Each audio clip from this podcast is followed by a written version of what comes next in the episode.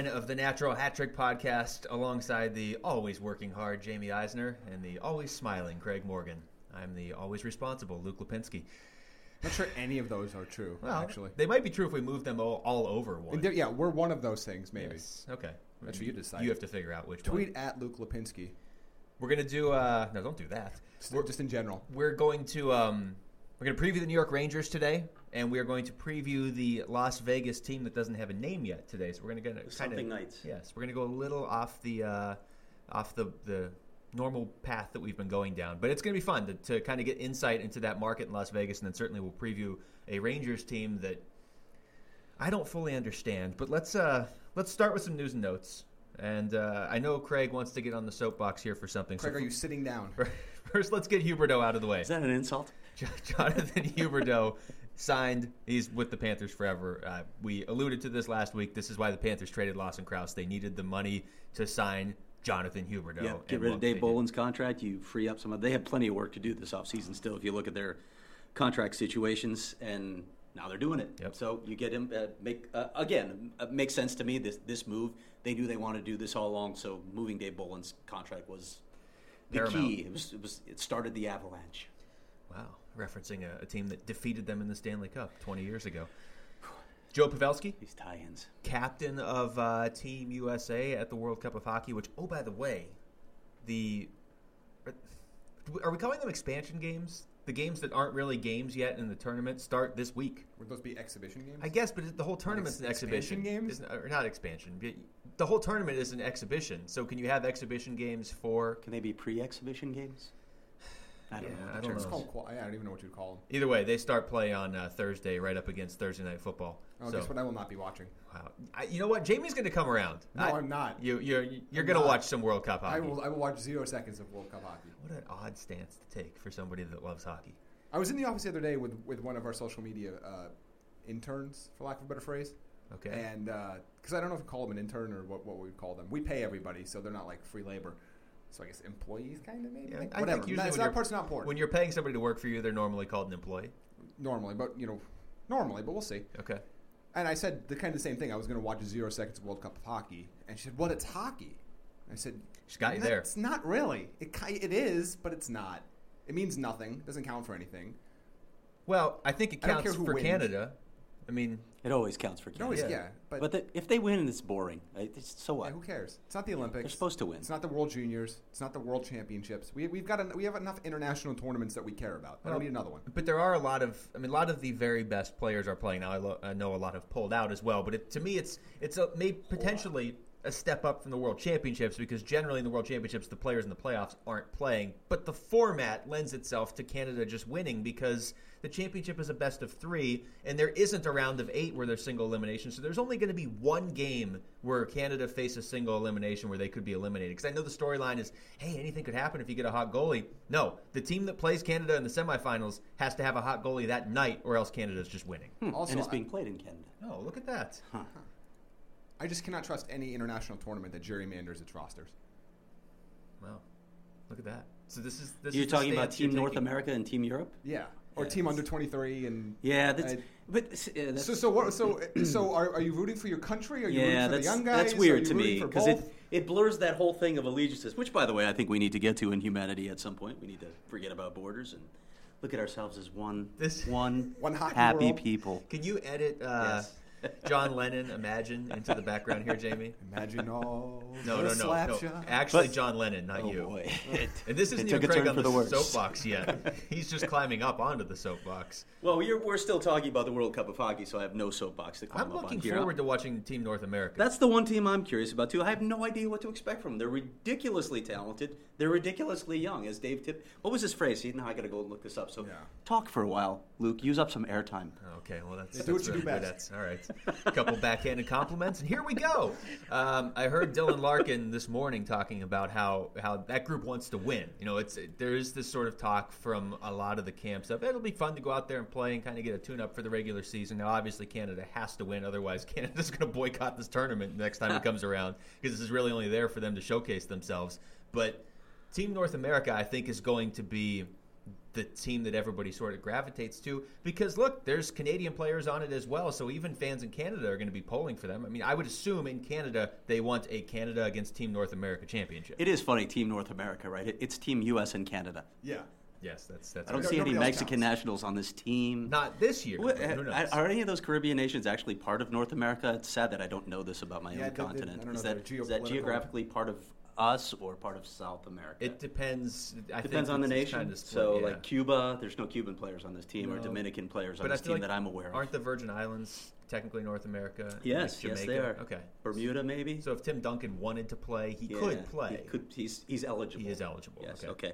Dave Tippett called this team an interesting unknown underdog. That's the title we're going with, and that's that's kind of how I feel about him. I have no idea what to expect because on the one hand, you think the more experienced teams are they're going to know what to do on this stage. They're they're probably going to have more success. But this team is being billed as an underdog. The the odds makers, I think, they're ahead of only Team Europe, which isn't going to do anything because all they have is Anže Kopitar, and Poor the Anže Czech Kopitar. Republic. He's The Czech Republic. Name five players on the Czech Republic. Well, we can, but Yeah, your average can. fan can't. Your average fan can't name three. So they're aside from those two teams, they they are given the worst odds to win this tournament for young kids, as Dave Tippett said, who are trying to prove that they're elite players in this league, or those guys going into their second contracts who are saying, "Yeah, we've arrived." They might be just a little bit more motivated than everybody else. And I think that's the big point where it's the motivation factor. You have a, a lot of young players who, come hell or high water, want to win. They want to win this. This matters to them. We have a lot of veterans like, okay, I'll use this as a tune-up for the regular season. You know, it's cool to, to don my country's colors, or in the case of the younger players, my continent's colors, and, and just go out there and just, and just skate around. But I think those young guys are like, you know what? No, we want to win this. And if the, if one team with that kind of talent is trying a lot harder than the veteran team, the veteran team's going to lose. I think they're going to catch at least somebody in this tournament, and maybe a couple teams. I mean, I, it wouldn't shock me at all if they were a semifinalist team because a they have Connor McDavid, who's supposed to be the best player at everything ever. So right there, they should be the favorites to win this thing. But I mean, he's surrounded by some some very talented players. It's not like it's just Connor McDavid and then a bunch of guys in their early twenties. I, I heard Seth Jones getting interviewed about it earlier today. You forget that Seth Jones is still 23 or under, and so that's a real nice piece to have on the blue line as well. Yes, I get that they're not favorites, but I think they're gonna do a little damage. And it's a young man's game now too. I mean, this is not an AHL roster that's filling out Team North America and Team Europe. I mean, these are not AHL guys. These are these are NHL players that are just high quality young players. And the one thing I do wonder though is if what happens when, if and when, hopefully not, a major name gets hurt in this tournament and misses significant That's NHL always, time. a, it's always the risk. Imagine if it's a restricted free agent who, you know, albeit has insurance. That insurance isn't going to cover perpetuity, right? Yeah, every That's a player on these dangerous- rosters isn't signed yet. Yeah. and it's not even There's just one or two guys. There's quite big a name few. RFAs Yeah. that are playing in this tournament. But let's get to the other news of World Cup with Team USA. Uh, All right. Way to represent John Tortorella. That's just a Is this one of those moments where we have to say the views reflected in the next five minutes represent those of Craig Morgan and not if- necessarily everybody else in the podcast? What if you shot block through the national anthem? That's okay. that okay? You can do that. John Tor- Tortorella, in response to Colin Kaepernick's decision not to stand for the national anthem, said, "quote If any of my players sit on the bench for the national anthem, they will sit there the rest of the game." Well, I let's. don't, I don't know where to begin with that. how There's about- this is where we couple can start. Most of John Tortorella's sentences end with "They'll be sitting for the rest of the game." this is true. So we can- It's, it's it's like- not unique to you know, as he would call them, anthem buckers. it's John Tortorella Mad Libs, basically. Yeah, and what I want to know more importantly is which anthems are okay. Because the team, we're just going to make up one, for, from what I understand, for Team North America and Team Europe. They're just going to make up one. I but think he's Do Drake- you talking have about to- you have his to stand players, so we're only talking about the American anthem. I think here. Drake is writing the Now, anthem for Team North America. Do you have North to stand for the Canadian anthem? Do you have to stand for the other team's It's- your job is to coach the team, John Tortorella. I don't care about your personal politics, and they sh- certainly shouldn't decide who gets on the ice and who doesn't. That has nothing to do with this process here. And, and another thing that's really bugging me any, anything we've heard on this topic from NHL angles, let's ask another white player or white coach what they think. We haven't talked to any African American or black players yet to get their thoughts on this topic. Why is that? How it's just like journalists are derelict in their duty right now. You've got a bunch of players at the World Cup of Hockey. Get out there and ask them the question. Maybe it's uncomfortable for you. Maybe it's uncomfortable for them. Do your job. Ask the question because I want to know what these guys think. And it's it's not wrong for John Tortorella to express his opinion. Clearly, America stands for that as That's well as as well as Colin Kaepernick's right to sit for the national anthem. By the way, forcing someone to stand for the anthem is sort of anti-freedom. No. Anyway, what really bugs me about this is all you don't have any idea what it is to grow up black in America. You have no idea what that experience is like, and to simply dismiss it all as whining or crying or, or looking for handouts is just absurd. I mean, I, we can. You want to just go to the research, go to the actual academic research on this topic. There's reams of it out there. Please educate yourself before you open your mouth and sound like a fool. Call that up, Luke. That was, I mean, he used the word derelict in there in terms of their responsibilities and duties. I, I don't know that I can follow that up, other than to say that to a certain extent, and nobody could, nobody could foresee that Colin Kaepernick was going to be uh, doing this right now through the national anthems, and that other people would certainly be following him.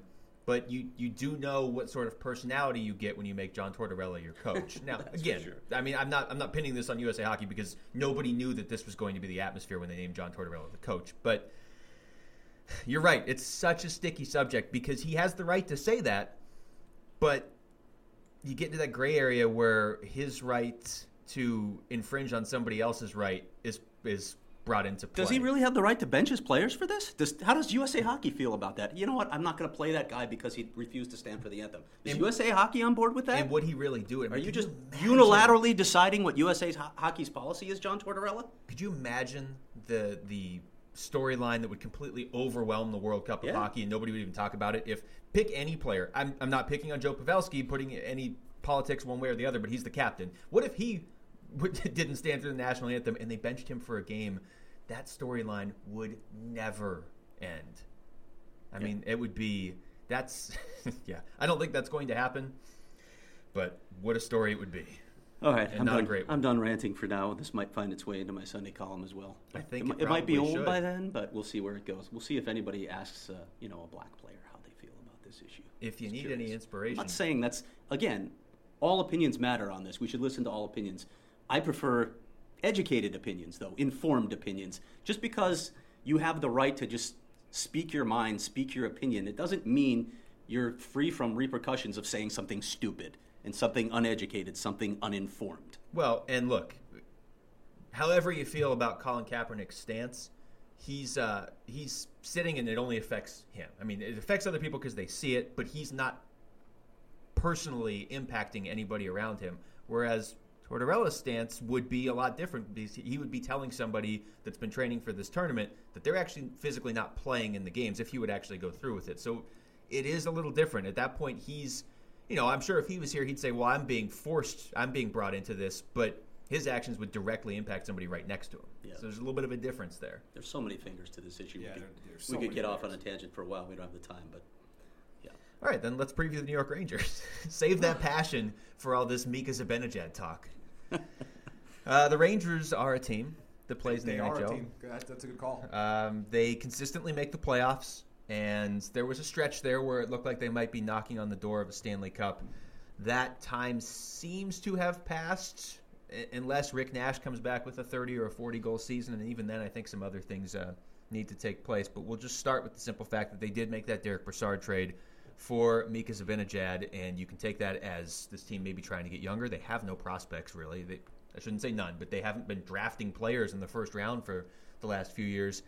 Uh, the reason Brassard is a big deal is because he was the leading goal scorer on this team last year. So Which in and of itself is a problem. But Yeah, that's where's the team find their offense? Yeah, and it's it's a fair question. You know, th- I, I've been reading a lot of the threads coming out of New York, and there's there's this thread that they they're injecting youth into their lineup. They're doing what they need to do to remake the lineup. I'm I'm not convinced. I, you know, I know they made this trade. They they signed Jimmy Vesey, who was very sought after, probably because well, he, I mean, he was a big story because he was the only story at that time of the season. Well, and for them, he's their number one prospect. There are a lot of people who feel this guy's a, a top six forward. So if he becomes that, yeah, that, that looks good. They get Brandon Pirri as well. So there, there's some pieces that they've added here. But when you when you put this all together on paper, do you feel like the Rangers have really done anything other than shuffling well, the deck? and, and this is kind of brings me to my, my thought process of do you think this is the example of where we overuse the importance of balance?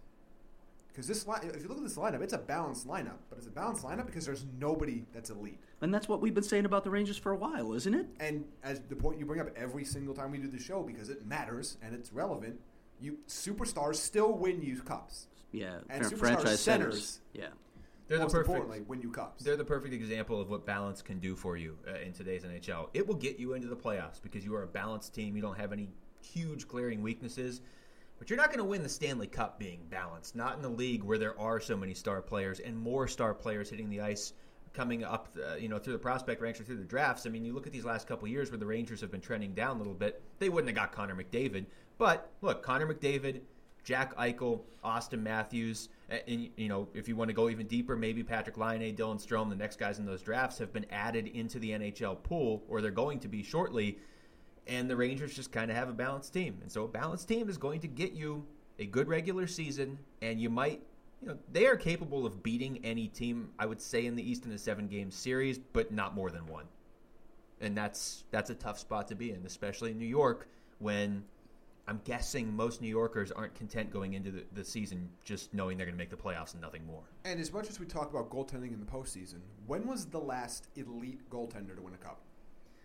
No, it's it's it's a good point. It really is. You know, the last real elite goaltender I can remember making, uh, he wasn't even elite. I mean, I just I always go back to Jaroslav Halak. What was that? 2011. They didn't win the cup though. They just took out But that Ovechkin was- and Crosby. And that's not to say that having elite goalie is bad. It's that that you can have an elite center that can help take you and, and fix some of your problems. An elite goaltender doesn't always do that. You can No, make the case I- it was in quick. the playoffs. Yeah, I was going to say the same thing with Jonathan Quick. I think at the time the Kings won their first cup, he was considered one Yeah. of the very best in the league. So, But but it wasn't- but you're it right. wasn't all uh, by and large, it's not it's not always on a goal. I think you need that center position more. I think you need that top blue liner more. And, and LA obviously had those two in in Kopitar and Doughty. And because the sample size is so small in the postseason, and a lot of things that happen with goaltenders aren't always a direct reflection of how they're actually playing. So s- in a seven-game series, your goaltender can play well. They can even be your best player and still not win. the the narrative on Henrik Lundqvist. I mean, he he wasn't he wasn't truly elite last year. Uh, are you guys buying the uh, the potential that maybe we're starting to see the downside of his career? I, for one, am not. He's, he's not getting a ton of help in front of him. I still, if I was starting a team just for this year, he'd be one of the first. Boy, probably one of the first three or four goalies I would take. I, I think I still need to see more evidence of, of Henrik Lundqvist in, in decline than I've seen so far. It's too small a body of evidence, but he's going to turn 35 this year. Now, goalies can maybe play a little longer and be effective a little longer in the NHL. So, again, I, I'm, I'm, I'm with you. I'm not there yet with this guy who's done incredible things in his NHL career. I don't think guys just fall off a cliff. A lot of it relates to what's happening in Not, front not of you. especially guys like Lundqvist that are so committed to their craft. I think he is clearly the best thing this team has going for it right now. And so maybe there is that sense of urgency of we can't rebuild because how much longer do we have Lundqvist? Even if it's three more years, then that's your window because they don't really have another. Nobody has a goalie like him coming up through the system that you know is going to step in and be that good. Maybe somebody steps in and surprises them, but this is their window, and yet it's put them in an awkward spot. you say he's he's really the best thing they've got going. And to Jaime's point, is there is there anything else on this roster? Some people will say Ryan McDonagh probably, but are there elite pieces here to get you to that level beyond Henrik Lundqvist? And if, if he's in decline, whoa, You, you know watch how they- out. you know how they talk about players at the end of their career and they say, you know, are, are they in the Hall of Fame or the Hall of Very Good? I feel like this Rangers team is just the Yeah. Hall of Very Good. I like a lot of their pieces. I think they could. I think they're going to make the playoffs. I think they could win a playoff series. I don't think they're a cup contender. I, I, I think their that window has closed, and I know they're trying to keep it open. They're they're, they're bringing in Vesey. They're trying to prop it up with whatever they can. You just have a visual of of you know Vesey holding up a, a sliding glass window. Well, But Kevin I- Hayes would be helping him, obviously, because he helps him with everything. Kevin Hayes was in Alain Vigneault's doghouse last year. That's great. On the subject of doghouses, by Okay. the way, I know there's this. You can't set up your own segue. I can't. Okay. Somebody else want to talk then? Speaking of dog, Yeah, let's talk about doghouse. Hey, now that you mention it, Okay. Hayes in the doghouse last year. There, there's some talk that Jimmy Vesey needs to learn to play a little more physical than he than he does. Uh, might get pushed around a bit in the NHL. Um, he may have some habits that Alain Vigneault might not like either. And then they added another guy in Brandon Pirri, who I know this this guy is the classic analytics guy. People are in love with this guy because based on the analytics. And then you read threads like Well, Alain Vigneault just needs to go in a different direction. He needs to adapt to a player like Brandon Pirri. That kind of analysis drives me crazy. It's not going to happen It drives either. me crazy. But it, and you, it- the argument, oh, Alain Vigneault is an old school coach. He doesn't get where the NHL is going. Come, give me a break. A guy who's been around the game as long as he has. You don't think a coach adapts? You don't think he's adopting different models? Of course he is. The numbers aren't telling the whole story here. Brandon Pirri was in two separate coaches' doghouses before he came here. Joel Quenneville didn't want him at all on the roster, wanted them to get rid of him because of his defensive habits. There's something there beyond the numbers that he's not doing as a player that he'll have to do if he wants to be a significant contributor in New York. Also, there are players you adapt for. You don't adapt for Brandon Pirri. No, that's, that's a fair point. Amen. And generally speaking, you don't adapt for any one player. I mean, you're coaching an entire team. So does he abandon everything he taught the Well, other it's, I mean, guys? it's, it's it's almost like, oh, your philosophy is wrong. You need to understand that he can bring you things that you're not embracing right now. I, he can bring you coffee. That's about what Brandon Pirri can do at this point. Yeah, I'm, I'm not more. sold on that one. I, I know he's been a, a darling of the offseason. People saying he'd be an underrated signing. Sorry, there, there are really, really educated hockey people who don't think so. Who on this team, and we already know Craig's answer is Brandon Pirri, gets you excited? I mean, that's if you're if you are a Rangers fan, I'm, I'm guessing you're not going into the season saying I'm just excited about Lundqvist again. Yes, he's your best player, but is it Vesey just by the simple fact that he's never played before? I I'm mean- excited by the fact that whatever line they put on the ice, it's going to be competitive. That's the. I mean, I- know we've hammered this point home, but their depth is what to be excited about. That they're going to put out a line, and it's worth watching. But I don't think there's any individual play. I, I've, I've always thought Rick Nash's game's been overrated. I always thought that you know everyone liked to chalk up some of his struggles. Relative, I mean relative. I mean he's been, he's been a really good player, but I don't ever thought he was an elite level player. I, I just, there's nobody on that team aside from Lundqvist who would, and uh, there's a, some debate whether he's still elite anymore. I think he is. Yeah. But I- I'm excited that they have depth. I'm excited that they can win any game they're in. But there's no individual player because that's the one that's going to put us over the top. Right, and the Ra- the Rangers just feel to me like one of those teams when you look throughout history, well, no matter the sport, that was really good for a period of time, but they never took that final step to be a great team, and I don't think they're capable of taking that next step to be They're be a a great really good team with no quarterback. You have you have nobody you can lean on in key situation and say this guy's gonna get us Take a over goal. the game He's- for he's us, gonna- other than your goalie. goaltender, who who can stop to us from going in the net. Yes, but Well, I mean, he's made it to the Stanley Cup. He's been at, at times almost unbeatable in Game Sevens, but to have a goalie that had that streak going in Game Seven and to still not have a cup shows you that the rest of your team was lacking a little bit because you couldn't get to Game Seven in certain elimination points. Um, uh, just back to the point on Rick Nash. 42 goals, a career high 42 goals, and this is a guy that's broken the 40 goal barrier three times now, uh, just two seasons ago. But last year, yes, he missed games, but he scored 15. He didn't miss that many games. He, he's that was an uncharacter. I mean, I know I just said mean things about Rick Nash, but that's un- uncharacteristically bad season for him. But again, I don't think that's a. I know he scored a ton of goals, but I don't think that's the type of player that's a game changer. I don't feel, and again, this is this this goes back to more feeling and watching them versus an analytics talk. But I don't feel like he takes over games. I don't feel like unless you know Keith Yandle's on the other side of the ice because of just the how those two things have worked out in their career. But I don't feel like oh Rick Nash has the puck on his stick. I have to be worried. yeah, Like I feel like when Patrick Kane or Jonathan Toews or Alex Ovechkin or Sidney Cross, I, I don't feel like it's the game doesn't feel more intense when Rick Nash has the puck on his stick. Especially in the playoffs. I mean, that's where he's going to be defined. Obviously, he was on Columbus all those years, so he didn't get a whole lot of a, a taste of the playoffs. But I mean, you, I just think back to the watching the Penguins last year on their run when they played Tampa in in the uh, Eastern Conference Finals. When Jonathan Drouin touched the puck, you weren't excited as a Penguins fan. You were you were worried that he was going to do something. Whereas you're right. I mean, they played the Rangers in the first round, and they've lost to the Rangers however many times. And Rick Nash had the puck. You're like, he, he's in his own head. He really is. It's the playoffs, and he's overthinking it. And I'm sure some of that comes from playing in the market of the biggest market in the U.S. But uh, yeah, I, I don't. I think we're all on the same page with the Rangers here, and it's it is surprising given where they were even just two years ago that they've dropped off so quickly. Not not to the bottom, but just kind of just above average. So this is a playoff team where I think we're all in agreement. Yeah. This is a playoff team. This is a team that can it can certainly win around. Lundqvist can take over. I mean, when Yeah. you when you say the Rangers could win a round, well, they're probably playing Pittsburgh or Washington in that first round. So that's not just a little throwaway line of oh yeah they could just beat somebody. But they might take out Crosby or Ovechkin. So that's a big deal, but I just don't think they have enough pieces to put it together for four rounds. To take out Crosby, Ovechkin, and then Tampa. Yeah, and then get to the cup and Yeah. take out you know Chicago or There whatever. you go again. Yeah. There you go. Until you guys give me a better team to throw in there. Um, like maybe in a year it'll be Las Vegas. I guess we're going to preview the Las Vegas. I'd say I don't know what to call them. It's Gamblers? difficult. Oh no, we can't do that. No, Something nights. Now you're gonna have to edit that out. All right, let's uh, let let's do exactly that The Las and Vegas preview. Daily Fantasy Sports Team. Love the, the Las Vegas hockey team sponsored by DraftKings. Yes, here we go. Or they could just go the soccer route and just call them like Las Vegas. It's like the Las Vegas HC. This is the longest intro I've ever heard. Well, I keep introing it, and then Jaime just keeps jumping in.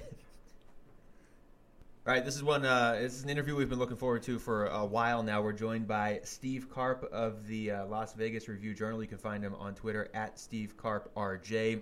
Talking some Las Vegas hockey. Steve, thanks for the time. We, we're looking forward to having you on here to talk about the Las Vegas. We don't know what they are. What, what, do we know what the name's going to be yet? Uh, they're the team with no name right now, so I don't know what Bill Foley has got up his sleeve, but uh, he thinks this is like a big, uh, big game of espionage or something. he, uh, he, uh, I guess, is using his military training from West Point to uh, good advantage to try and throw everybody off the trail of what the name of the team's going to be.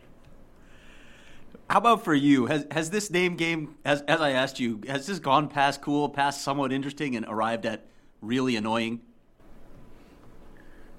Eh, I, I just, I don't know if I'm annoyed so much because I, I really don't care what they call the team. uh, that's more about for the fans. Yeah. I mean, I, I'm worried more about the guys who are going to wear the uniform than what the uniform actually is.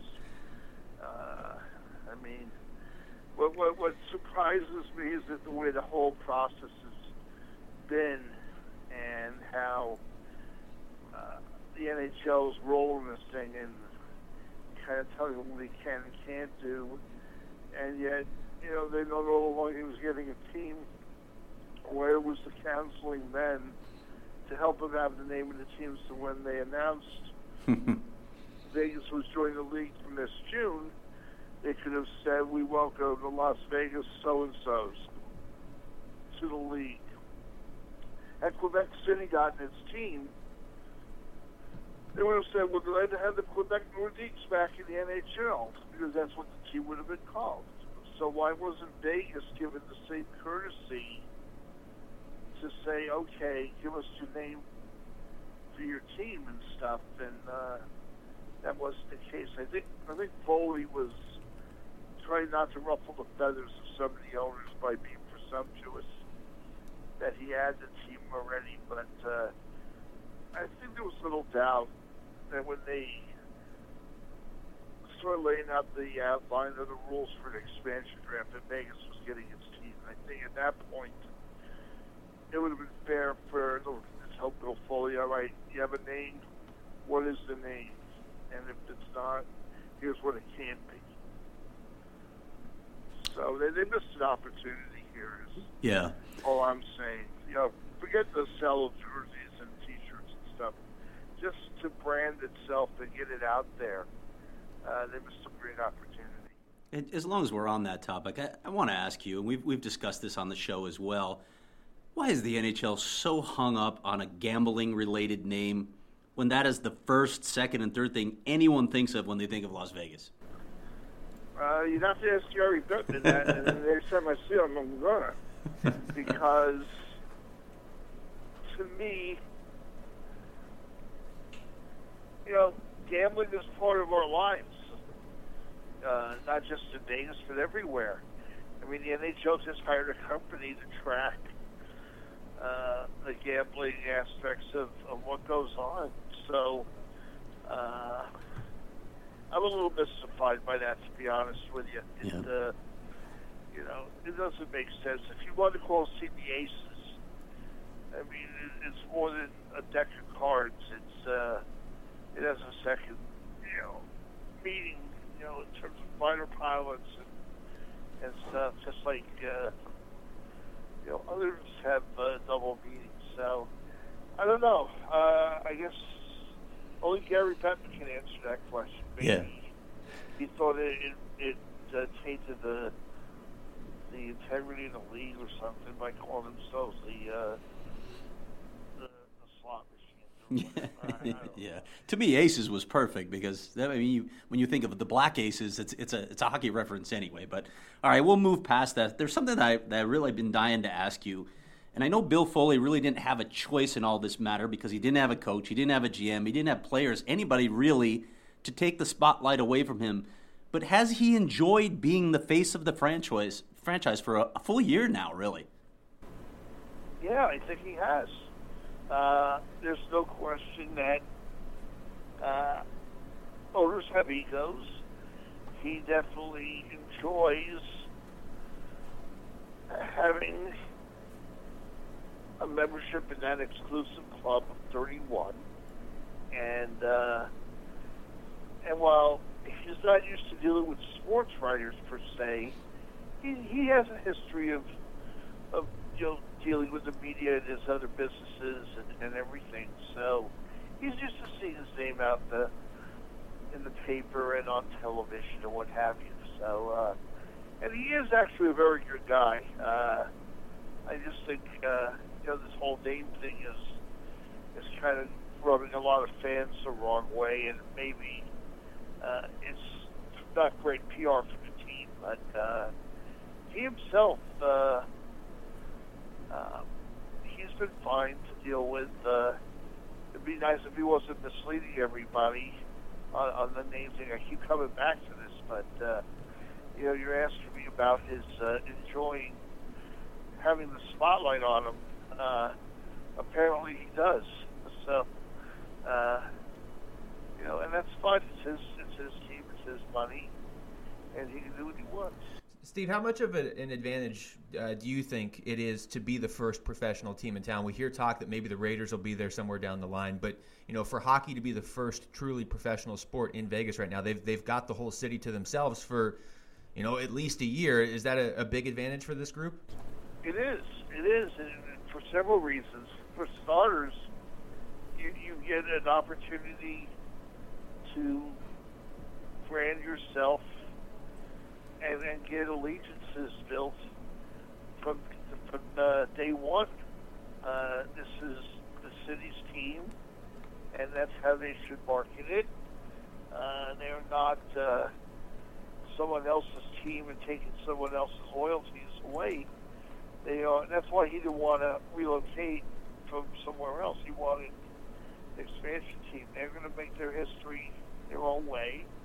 Uh, also, they get first dibs on local sponsorships, which is important, and uh, and also building a fan base uh, from the inside out, if you will. The Raiders, should they come to Vegas, already have an established fan base all over the world, frankly, and, and they would be going from the outside in and, and trying to cultivate fans in Vegas who already have allegiances to, you know, be it the, the Chargers or the 49ers or the Cowboys or uh, the Bears, the Steelers, whoever. Uh, it's, as you know, Vegas is a, a very hodgepodge type of city when it comes to allegiances to sports. Uh, everyone has come from somewhere else and they bring their allegiances with them. And uh, so with the Raiders, it would definitely help to have someone in there before them uh, in terms of getting the fan base built up. And, and I think they've done a good job in that regard. So uh, along those lines, uh, do you expect the hockey team to, to get a ton of local support first, or is it going to be 50-50 in terms of locals coming out, but also tourists that are there on the strip that might happen to be Kings fans or Rangers fans or whatever? I mean, they're going to lean on that a little too, right? Well, I I would think a lot of the the fifteen thousand five hundred season ticket holders already have no allegiance to an NHL team. Like you say, it could be the Kings, it could be the Rangers, it could be uh, the Blackhawks or, or the Red Wings or the Penguins or the Flyers. Uh, but in time they will adopt the Las Vegas No Names as their their true team. Uh, you just let the cat out of the bag, didn't you? It's the no names, okay. Uh, that's what they should call the No Names. Uh, and um, anyway, yeah, they they obviously are going to have mixed crowds on certain nights when when LA comes in, uh, when um, the Rangers come in. Probably A lot of New Yorkers in Vegas who are very uh, loyal Ranger fans, and uh, you know Blackhawks probably the same way with Chicago. So uh, it'll be interesting to hear what the crowd will be like at T-Mobile Arena on those nights. Even when the Canadian teams come in, I'm sure uh, Vancouver, Calgary, and Edmonton, Toronto, Montreal, Honolulu, and Winnipeg will all be uh, having a lot of fans make the trip to Vegas, especially in the dead of winter when you want to get out in the, the cold and you know it's 60 degrees and you wear shorts that day to the game. Uh, I think that would be very appealing to a lot of fans who are looking to travel to Vegas from these cold weather NHL cities. So uh, it'll, uh, I think it'll take a little time, but uh, I think eventually Vegas will have developed enough of its own fan base that they will. When you go to the game, you'll know you're you're in a Vegas game, not in a, a Kings, you know, home game or something. You just mentioned the weather and all the stuff that surrounds Vegas as a destination for opposing teams' fans. How about opposing team players? Does Las Vegas become every free agent's preferred destination in five years? you know, it's funny. I uh, who I ask? Doughty at the awards show? I think it was Drew. Um, and and I asked him about that, and I said, "Will, will players find it attractive to want to come here and play?" And he said it depends on the team and who the coach is, and what their practice facilities like. He he listed a few things, and they are going to build a beautiful practice facility. By the way, that it's going to have two sheets of ice, and it's going to have the team's offices upstairs, and uh, it will be the central place for the for the operation. And uh, I think if they make it appealing enough for players, if they do a good job of selling the city, I think in time you will see it as a a good destination for free agents. You know, you got to win though. Mean, players want to win the Stanley Cup. They want their name on the cup. And while that's not likely to happen immediately uh, for Vegas, uh, I think maybe in time, if the right people are making the right decisions, then uh, I think you will see some free agents take take a shot and, and move their career to, to Las Vegas and uh, and try and help that team win. Steve, in terms of, of marketing, I mean, with this this year to work with, do you do you see the Vegas marketing team fully embracing Vegas and, and that sort of unique city, or are they going to try and resemble uh, other maybe more old fashioned hockey markets, or maybe somewhere between? I think it'll be a mix. Yeah, I think there'll be some uniquely Vegas elements in, in the marketing and the game night presentation, and, and I think there'll also be a lot of traditional NHL type uh, themes that are employed. You're not going to see a midnight hockey game. You're not going to see uh, strippers or something. You know, you're not going to see some of the things the minor league team did. You know, you're not going to have uh, Dick Cheney hunting vest night. you know, with the NHL team like you did with the minor league team.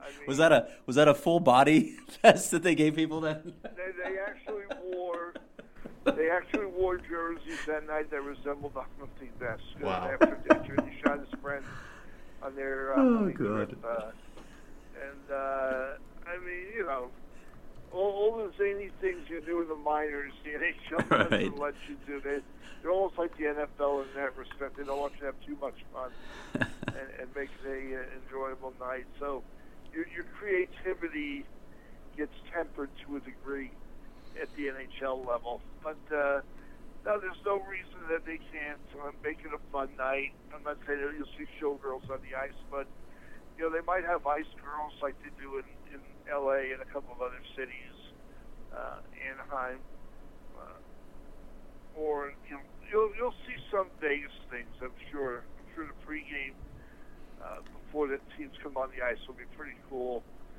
and uh, I would I would imagine they're going to uh, try and make it uh, very unique and stuff. So, and, and some things that they'll be able to take advantage of the city's uniqueness, and some things they're they're simply going to have to kowtow to the NHL's uh, way of doing stuff.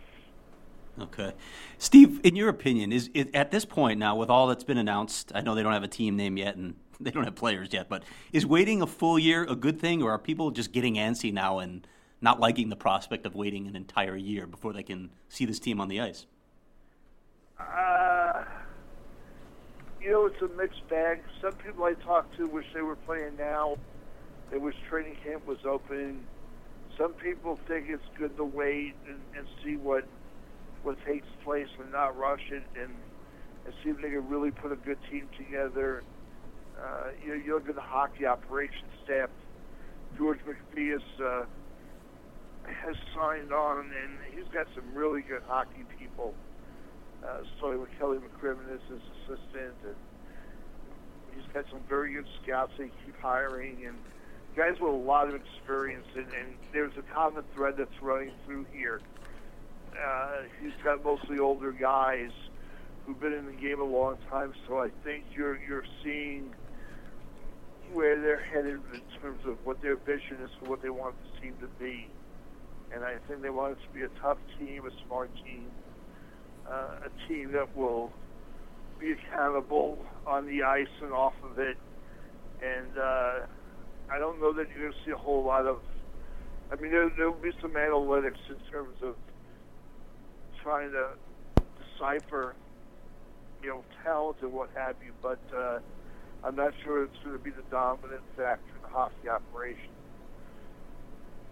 What about a coach? You threw out a few names two months ago: Paul McLean, yeah. uh, Don, John Torchetti, Travis Green, Mike Kitchen, and the still employed Claude they, Julien. They you know, What's the sense of when they're thinking about hiring a coach? And you know, they don't seem to be in a rush. Uh, McPhee said that. Uh, it won't be until the spring. I think it's smart to wait. Uh, you never know who's going to pop up. I use Claude Julien's name, I believe, uh, as someone to, to look at in, in the event the Bruins and he part ways.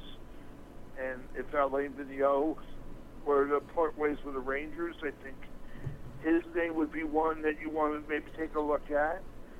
So, uh, I mean, there's some good young coaches. I, I really like you know, Travis Green is the coach Utica uh, of the AHL with Vancouver's organization. I think he's a guy who's uh, on the rise, who's going to be a, a star coach in the league someday. And uh, but I think again they they may they may want a more experienced hand, like a Marc Crawford type coach, or or someone like that, who's you know guy who's been in the league and and and has had experience and and things like that. So um, we're probably not going to know who the coach will be until uh, well into uh, the spring and the season is over or close to being over. Uh, I would think maybe right around probably the time the playoffs are about to start or have started in the first round that uh, you'll see some movement on the coach uh, for this team. Okay, Steve. Uh, Last question we want to ask you. It's sort of a three-part question. We know the NHL's plans for an expansion draft, which should, you know, in Gary Bettman's eyes, make Vegas competitive, although maybe not a playoff caliber team right away. Beyond that, have you gleaned any sense of George McPhee's philosophy in building this team? Do you get the sense that they want to build for immediate success, you know, on relative terms, or is it more long term? And, and how long is that expected honeymoon period before you have to win? Uh, I think in hiring George, I think Vegas is uh, Bill Foley is making a statement that he wants to win right away. That uh, he's not real patient. Uh, he doesn't want to wait 15 years or you know 20 years to compete for a Stanley Cup. He wants to be. Uh, he wants to be competitive, you know, in the first couple of years and, and build off of that. And so they're going to want to get guys who they feel, you know, can contribute right away, who are not at the end of their careers, and uh, and try and really, you know, build through the entry draft as well as through free agency. You know, it's a three pronged process. You know, obviously the expansion draft will be important. They will get some very good players. Uh, to me, the key will be the entry draft. Who, what young players they draft every year, and you know how many times do they hit it the right way with those guys. And uh, you know they'll, they won't pick worse than I think it's sixth in the uh, in the entry draft uh, next year. Somebody said it might be as early as fourth. There's no worse than fourth, but you know they could get the number one pick. Uh, so obviously uh, there would be uh, a great opportunity there to uh, get get some you know young talent and and everything because these, these first few years they haven't made any bad trades yet. They haven't taken on any bad contracts yet. They have a full cap to work with. I mean, everything is there for them to have at least some success early on. So I think that's their philosophy. Uh, we're not going to wait. We do want it to to last, and uh, they want to do it the right way. So they got the right GM. They, they've got some very good hockey people, like I said. So uh, at least the foundation that they're laying for next year appears to be a solid one. So uh, to answer the question, yeah, I think they want to succeed right away. Will they? Uh, if they can do what the Panthers did that first year and be one game under 500, I think that would be pretty good. If they could, you know, do what the Islanders did, and you know, within six to eight years you're playing for the Stanley Cup, I think that would be really good. But again, um, those two franchises had Bill Torrey running things, and you know, I'm not saying George McPhee's Bill Torrey, but he wouldn't be a bad guy for George to, to try to emulate. So uh, we'll we'll see. I mean, uh, it's going to go by quick before you know it. Uh, it will be uh, spring. We'll be talking about a coach.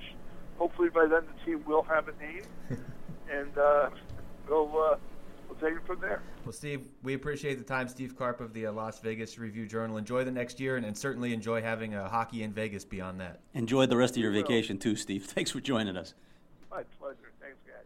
Take care. That's uh, Steve Carp of the Las Vegas Review Journal. I'll tell you what, when we were, when Craig and I were in Vegas for the uh, NHL awards, Steve was everywhere asking questions. I actually remember him asking Drew Doughty that question, and uh, he asked a couple others uh, as well. Uh, you know, it's it's. I think the main thing that stands out to me from that uh, interview is is the fact that they're kind of in not win now mode. You can't be an expansion team that comes in expecting to win right away, but you know he's reading into the fact that they hired George McPhee as a kind of uh, insight into the process of it'd be nice to win within a year or two, at least be a playoff team. I mean, that's that's their goal. They're not necessarily on some five, six, seven, eight year plan to to build with nothing but prospects. They seem like they they want to step right in. Now, who knows if that works or not? They're going to be in the Western Conference. Yeah, that, that's one of many hurdles facing this team. I mean, I, you know, I, I know we talk so much about the players that might be available, but if you're not looking for guys near the end of their careers, well, it might be slim pickings in the expansion draft because that's going to be a lot of what you're seeing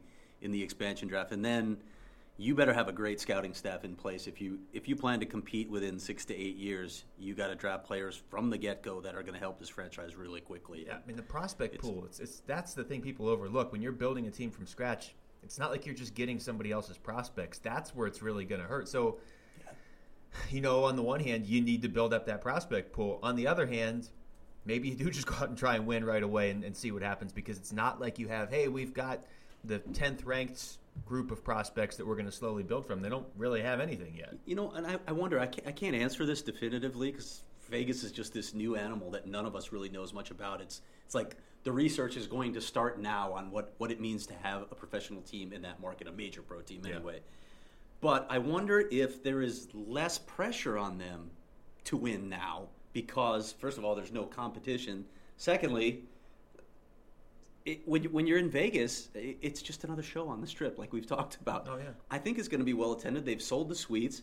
I'm, I'm, I'm not sure it's going to matter that much for a little while. Eh, they might have a little bit longer honeymoon than teams might ordinarily enjoy because of the unique qualities of that market, both in what it is and the fact that there are no other pro teams there. Yeah, and again, for the people that, that haven't been to Vegas recently, the T-Mobile Arena is set up right on the strip. But if you are a local that doesn't want to go to the strip, you can just get right off the freeway and get right to it. I mean, Yeah, it's bet- great location. between New York, New York, and the freeway. Mm-hmm. So if You can't miss it. you know, you can't. Monte miss. Carlo is the cheap option, It's by the the, way. shiny just thing so in your know. eyes Yes. as, you're, as you're driving down the freeway. But I mean, if you want to, if you're a local that I'm sure there are just people that have lived there their whole lives and they just have no interest in the strip. I've talked to people that live there and they're like, look, I don't, I don't go to the strip. That's not the Vegas that I experience on a day to day basis. If they want to avoid the strip, they still kind of can. You can just get into the game and then get right back on the freeway. So that to me is where you're gonna, that that's important because you don't want to alienate your local fans. You know what I mean? Yeah. I think they did a good job with the location of avoiding that. And you just want to parlay the puck line with the over under, it's right there. Well, I'm going to be disappointed if they don't paint a slot machine on the ice in the slot. Uh, I mean, you have to do that, It right? drives me crazy. Again, I, I just think the NHL should completely embrace this. Yeah, it's, it's for a league that partners with a daily fantasy sports outlet. And for a league that I know it's technically not gambling and it's for charity that has a 50 50 raffle where somebody can pay money. air quotes again. Which To professional potentially- sport is not in bed with with gambling to some degree. None of them. Come They're all on. Yeah. How uh, funny So would have- that? Enough with the facade. So you have the 50 50 raffle, which you to, goes to charity, but you're paying a small sum of money for the potential to win a large sum of money based on hmm. chance. Interesting. I don't know what that sounds like to me. I think it would be great if they had named their team the Las Vegas Nordiques and just you know just kill two birds with one stone at that, that point. would have been great. Then we have our Just name, that, and yeah, that would have been. And then Oh. Quebec could just hate Las Vegas instead of other markets. Do you guys have Other anything else? markets? Yes. Yeah, I think they can focus on a different. I got nothing market. else on Vegas. All right, we're going to wrap up episode uh, 49 right now for Jaime Eisner and Craig Morgan. I'm Luke Lapinski. Thanks for listening to the Natural Hat Trick Podcast.